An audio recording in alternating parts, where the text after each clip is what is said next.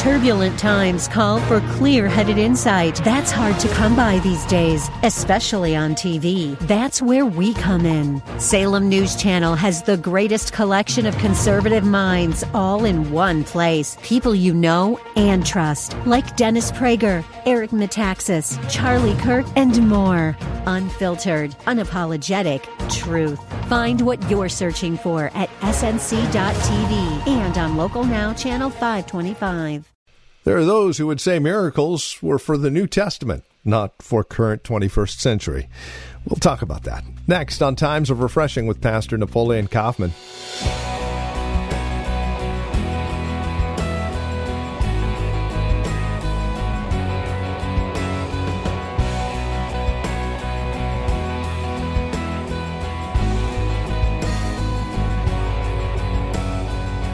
From the Well, a Christian community here in Livermore, California, this is Times of Refreshing with our teacher and pastor, Napoleon Kaufman.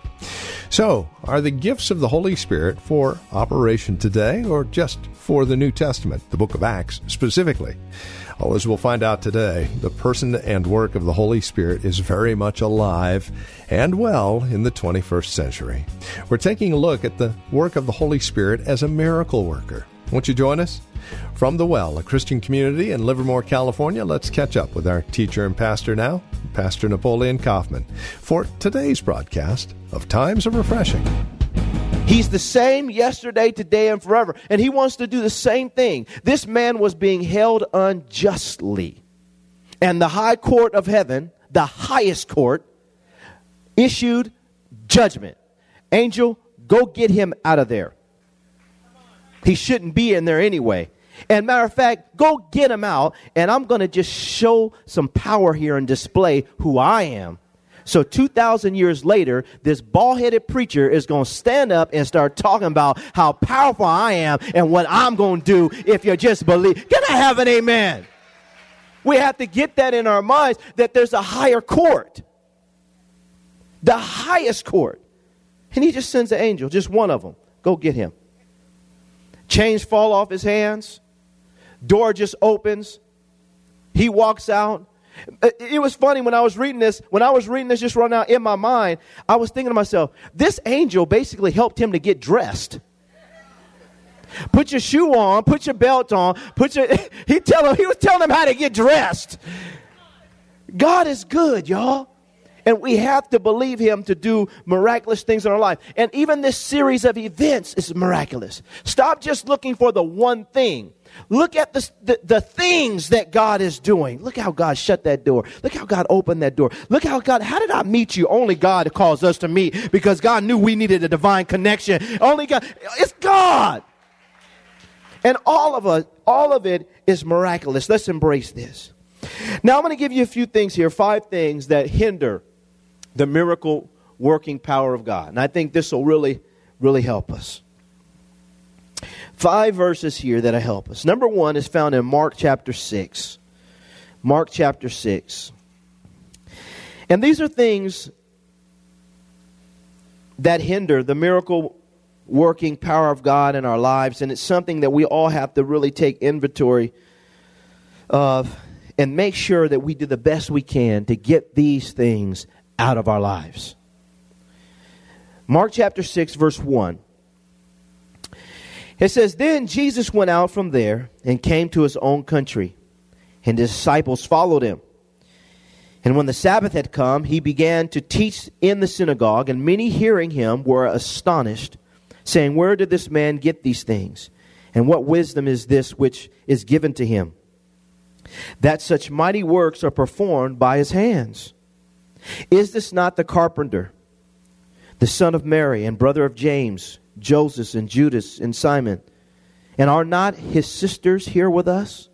So they were offended at him. But Jesus said to them, A prophet is not without honor except in his own country, among his own relatives, and in his own house. Now he could do no mighty work there, except that he laid hands on a few sick people and healed them. And he marveled because of their what? Then he went about the villages in a circuit. He said, teaching. The first thing is unbelief. And in this particular situation, um, we see that their, their, their unbelief was tied to their commonality with Christ. They could not see beyond who he was in the natural.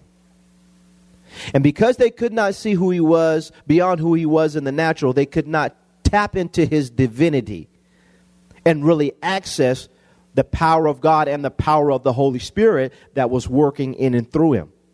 And I think this is important for us in the church culture. And I preached on this many times here in this church because sometimes it's it we, we try to make everybody so common that we lose that aspect of who they are in God and the level of respect, honor, and faith that we should have as we're united. And I'm not just talking on a leadership level, but just think if every single person in this room viewed each other the way God views them.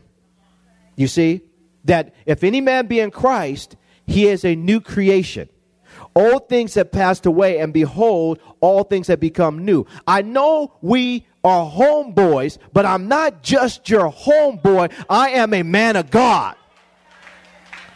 Can I have an amen? Now we cool and everything, but let's stay, let's both stay within the boundaries so that we can tap into he who receives a prophet in the name of a prophet receives a prophet reward. If you don't think you're going to get anything, and, and, let me say this to you. I, I'm going to say this to y'all, and I know, I know you don't hear pastors say this a lot. But let me say this. I love praying for people. I love doing that stuff. One of the things I love more than anything, and, and most of the people who have been here, there, is raising people up to do stuff. That's why we have so many altar workers and everything, and I love it. Because I want to see God use you. Let me say this to you. Stop saying, well, if pastor would pray for me, something would happen. No, no, no. When I come to the altar, I don't care who prays for me. I'm believing God is going to move right now. Because God's got an anointing in everybody. Amen? And I think there has to be a healthy understanding of that. And there, yeah, there's levels. We know that, but the, the, the, the expectation is to be high. Jesus goes to his own hometown. And because they could not see beyond his humanity, he could not do what he could have done in their midst because they couldn't see beyond who he was as a carpenter. And they knew his brothers and sisters. And they just, oh, who is that? He's just, oh, that's just my husband. He just, he can't. No, you better ask your husband to lay hands on you and to pray and rebuke the devil and ask God to move in your life. Can I have an amen? Well, Pastor, I don't know. You know, he, he, he got something in him a little anointing goes a long ways. And what I'm saying is, is we have to give up. Jesus couldn't. It was unbelief. Church is full of people who don't believe that God is still the same yesterday, today, and forever. There's a church is full of people. They believe God for salvation, but they don't believe God that He'll raise the dead and heal the sick and rebuke the devil and bring deliverance. They, we got to get back to this, saints. This is what they did. And it's important that we embrace this. Say, we got to get this back into our hearts. The world is getting dark, and unbelief is crippling people. This whole city missed out on a move of God because they would not believe. And Jesus, I love this. The Bible says that Jesus marveled at their unbelief. Say, wow. You know, because when you don't believe God, what you're saying is, and I wrote this down, what you're saying is, is God, you're not trustworthy. You're not who you say you are. You can't do what you say you could do. And that's calling into questions God's character. Do we know who God is? God made everything. Listen to me, saints. God, He made that those trees out there, He made those. He designed them. He knows exactly how much oxygen they need, where they need to be, what climate. He knows everything. He said, put that little seed in the ground and watch what happens. I designed that system. God is bad, y'all. And for us to not believe him, that's an insult. Do you know who he is? They can't even figure out how many fish they got in the water. I mean, they still trying to figure stuff out. And while they're trying to figure it out, he's still making stuff. He is that awesome. He's in their midst, Jesus is. They don't believe him. Unbelief, saints. Let's look at another passage. Go to John chapter 11. I think this is, this is critical. John chapter 11. Jesus' friend, Lazarus, has just died according to purpose. His sisters are devastated. But Jesus has a plan. And we pick this story up in verse 38 as Jesus is getting ready to raise this man from the dead. It says here in verse 38 Then Jesus again, groaning in himself, came to the tomb. It was a cave, and a stone lay against it. Jesus said, Take away the stone. Martha, the sister of him who was dead, said to him, Lord, by this time there is a stench, for he has been dead four days. And Jesus said to her, Did I not say to you that if you would believe, you would see the glory of God? Did I not say to you that if you would believe, you would see the glory of God? She, he goes forth and he calls Lazarus forth, and Lord Lazarus is raised from the dead. But this verse is a key. A lot of times, people will not believe until they see. But Jesus said, if you would believe, then you'd see. And I think this is something that we have to process. Lord, I want to be a believer. And in believing, you're going to open my eyes up to see many glorious works and things done in and through my life and the life of other people. And I think this is important. S- stop waiting for God to try to prove something to he's already done what he needs to do to prove. We believe and then we start seeing more. To him that has more shall be given. So what happens is we learn to start believing and as we start believing god because of who he is and his character then god causes us to see many more works that he can do not only in and through us, but through the lives of other people. And the power of the Holy Spirit, the Holy Spirit is here to see that happen. And I think it's important that we stop and stop saying, well, if, if, if God, I will believe God if. No, I believe God so. I believe God so I'm going to see God do some things. The woman with the issue of blood, she had done everything she could do she was at her wits' end. She had nowhere else to go. But she believed in her mind that if I touch the him, if I touch him, then something's going to happen to me. She believed, then she saw. And I think it's important for us. We got to flip it. Lord, I believe. Now cause me to see. Amen? So unbelief is the main culprit for why we don't see God doing many, many works in our midst and especially this the, the unbelief that's tied to, to being common with people. Go to James chapter 5. James chapter 5. This is another reason why people sometimes do not receive miracles in their lives and healings and look at verse 13 james 5.13 it says here in verse 13 is anyone among you suffering let him pray. Is anyone cheerful? Let him sing psalms. Is anyone among you sick?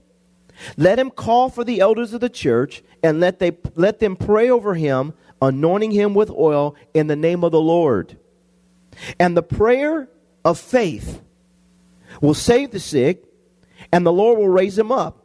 Now, this is the key. And if he has committed sins, he will be what? Forgiven. Confess your trespasses to one another and pray for one another that you may be healed.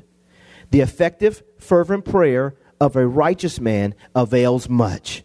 Elijah was a man with a nature like ours. He prayed earnestly that it would not rain, and it did not rain on the land for three years and six months. And he prayed again, and the heaven gave rain, and the earth produced its fruit. So we see very clearly here that that Apostle James is really telling us to pray. If somebody's sick, you need the power of God, you need the, the mighty hand of God to move, you need a miracle in your life. Prayer is important. But not only is prayer, sometimes confessing your sin is just as important. Some people are sick and struggling with issues in their life because of riotous living, because of sinful living. This is what he's saying. If he's committed sins, it will be forgiven. So their sicknesses come as a result of sin. And we have to stop and ask ourselves, you know, what kind of lifestyle am I living? Because this could be a reason why I'm not experiencing the deliverance in my life or the healing or the miracle working power in my life. Is because I keep on living a lifestyle of sin. And God, and I, and I want to just say this, and as a church, I don't care what anybody says, God still hates sin. Can I have an amen, y'all? He does. He does. And this is one of the main reasons I believe why we're not seeing God do as much as He wants to do in our midst. It's because people don't realize that, man, you got to get this stuff, we got to get sin out of our lives. We have to deal with when, when God convicts us of sin, we got to say, I'm guilty and turn from it and go in a different direction. You cannot, we cannot play with sin, y'all. It hinders our blessing. He said that this person has, has committed sins, it will be forgiven him. And I think it's important for us to really, really ask ourselves, man, am I making sure that I'm, I'm not doing anything that's opening a door for sickness and depression and heartache and pain and bondage to come into my life? I can pray for a miracle, but if I keep on opening the door to the devil, can I have an amen? Then I can't, then, then I'm just, I'm circumventing the process and I'm not allowing God to do what he can do in my life. And I think we have to stop and ask ourselves, and, and some of us in this room, I say some of us, I'm talking to myself too. I know how sin can affect you physically. It can affect you in all kinds of areas. You look back and say, man, why did I do that? They're like, man, that, man, sin. And it, and, and it affects you. All of us have to stop. Sin, it affects you. Sometimes even emotionally. Let me stay just for a minute, y'all. Even emotionally. Some people are struggling from an emotional standpoint heartache and pain. Because God said, don't mess with her. Don't mess with him. Well, the Lord knows my needs. Okay, well, go ahead. Then it turns out all wrong. And now you can't get that person out of your head. And you're struggling emotionally. And now sin opened the door to now there's bondage and soul ties and all this other. Can I talk about this today? And you're trying to, and now you're trying to fight. But if you just listen to God, there won't need to be healing in that area. And you won't need a miracle of deliverance. I could drop the mic right there. So what I'm saying is, saints, we have to get it in our minds that sometimes it's a sin. I need to repent of that because my lack of repentance is hindering the healing and they can pray over me all they want but until i come out of agreement with that and i get rid of that and i shut the door on that i'm giving access to the enemy can i have an amen in here we want miracles but we got to deal with sin amen and make sure that we allow god to help us to get free last thing i want to share here today is found in john chapter 11 verse 1 to 6, and we're going to end with this. Saints, sometimes you can be doing everything seemingly that you know to do. And in some cases, and I'm the type of pastor that I'm, I'm quick to let people know when I don't know. And there are moments in your life, there's conditions in your life. We're all born into sin, shaped in iniquity. We're born in a sinful world. There's all kinds of stuff around us. And sometimes there's things that happen in your life and you just don't have an answer to. And sometimes, because of purpose, God's not giving you the miracle in your timing. And and you know what? I've learned to say, God, I'm okay with that. Because you're still good. And you're still with me and you'll still walk with me through anything that I'm going through. Apostle Paul said, Remove this from me, Lord. God said, No, my grace is sufficient for you. And sometimes you don't have the answer. Sometimes, as a pastor, I don't have the answer. But I, I, I, I do know this, and I'll say it again God is always good, and He knows exactly what He's doing. Look at verse 1 on down to 6 in John chapter 11. Now, a certain man was sick, Lazarus of Bethany, the town of Mary and her sister Martha. It was that Mary who anointed the Lord with fragrant oil and wiped his feet with her hair, whose brother Lazarus was sick. Therefore, the sister, the sister sent to him, saying, Lord, behold, whom you love is sick. When Jesus heard that, he said, This sickness is not unto death, but for the glory of God, that the Son of God may be glorified through it. Now, Jesus loved Martha and her sister and Lazarus. So when he heard that he was sick, he stayed two more days in the place where he was. I want to stop there. This is amazing to me. Sometimes there are situations in our lives, and it's not that God won't do something, but sometimes it's God's purpose is far greater than we could ever imagine. And just like we sung earlier, we have to learn to wait on the Lord. Lord, we wait. Lord, we wait. I don't have all the answers, but Lord, I wait on you. And sometimes it's God's purpose that He's going to come through, you know, and swiftly. Sometimes He takes a little bit more time. Sometimes, like Apostle Paul, God says, hey, you're, you're going to live with this. And you're, and you're going to glorify me even through living with this, Apostle Paul. And I think sometimes we have to make sure that we understand that God is always right. When I check my faith, my, um, my unbelief, when I check myself out in regards to sin in my life, when I check out what kind of culture and environment I am spiritually, when I check all those things out and I still don't have any answers, the thing that I, I've learned to do is lift my heads up and say, Lord, you know. And you have purpose for my life. In this situation, the Bible says that Jesus, he stayed two more days. He didn't get sucked into their emotions. He didn't panic. He didn't, you know, uh, make a knee jerk reaction. He said, he basically was saying, There's purpose. Watch this. And sometimes we have to say that to family members and friends and saints in the church. We have to stop and say, Hey, I don't have the answer, but just watch what God does. And God will be clear. He was clear to them. And I think in the midst of all of it, we have to ask ourselves no matter what happens, do I still believe God? Do I still love God? Do I still tr- trust God? Job was tested like this. He eventually got his deliverance. He eventually got the boils healed and everything happened and he and God, but as he was going through the process, the worst thing that you can have in your life is the people that sit around you who you trust and who you believe are going to believe with you and they start pointing the finger instead of just saying, "Man, I believe God with you." I believe God with you. And sometimes people are in tough situations. We have people in this church right now in a tough situation. We're going to believe to the end. Can I have an amen? Can I have an amen? And if God, if God, if God in His way shows us something different, then that's His way. But we're going to keep believing to the very end.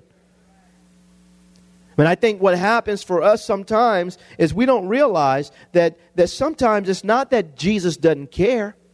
It's just that sometimes Jesus has a greater purpose. And if we would just wait on God and not allow the enemy to rob us of our belief, in this same verse, this same uh, chapter, this is the same chapter we read earlier. And Jesus said, If you would, did I not tell you, if you would believe, then you would see. Saints, keep believing God. All of us in some areas in our lives would just love to see God do a miracle. And my prayer is that in this house, that we believe God for miracles. We believe in the power of prayer. We believe in the power of laying on of hands. We believe in the power of anointing people with oil. We believe in the power of repentance from sin. We believe in the power of the Holy Spirit. We believe that Jesus is the same yesterday, today, and forever.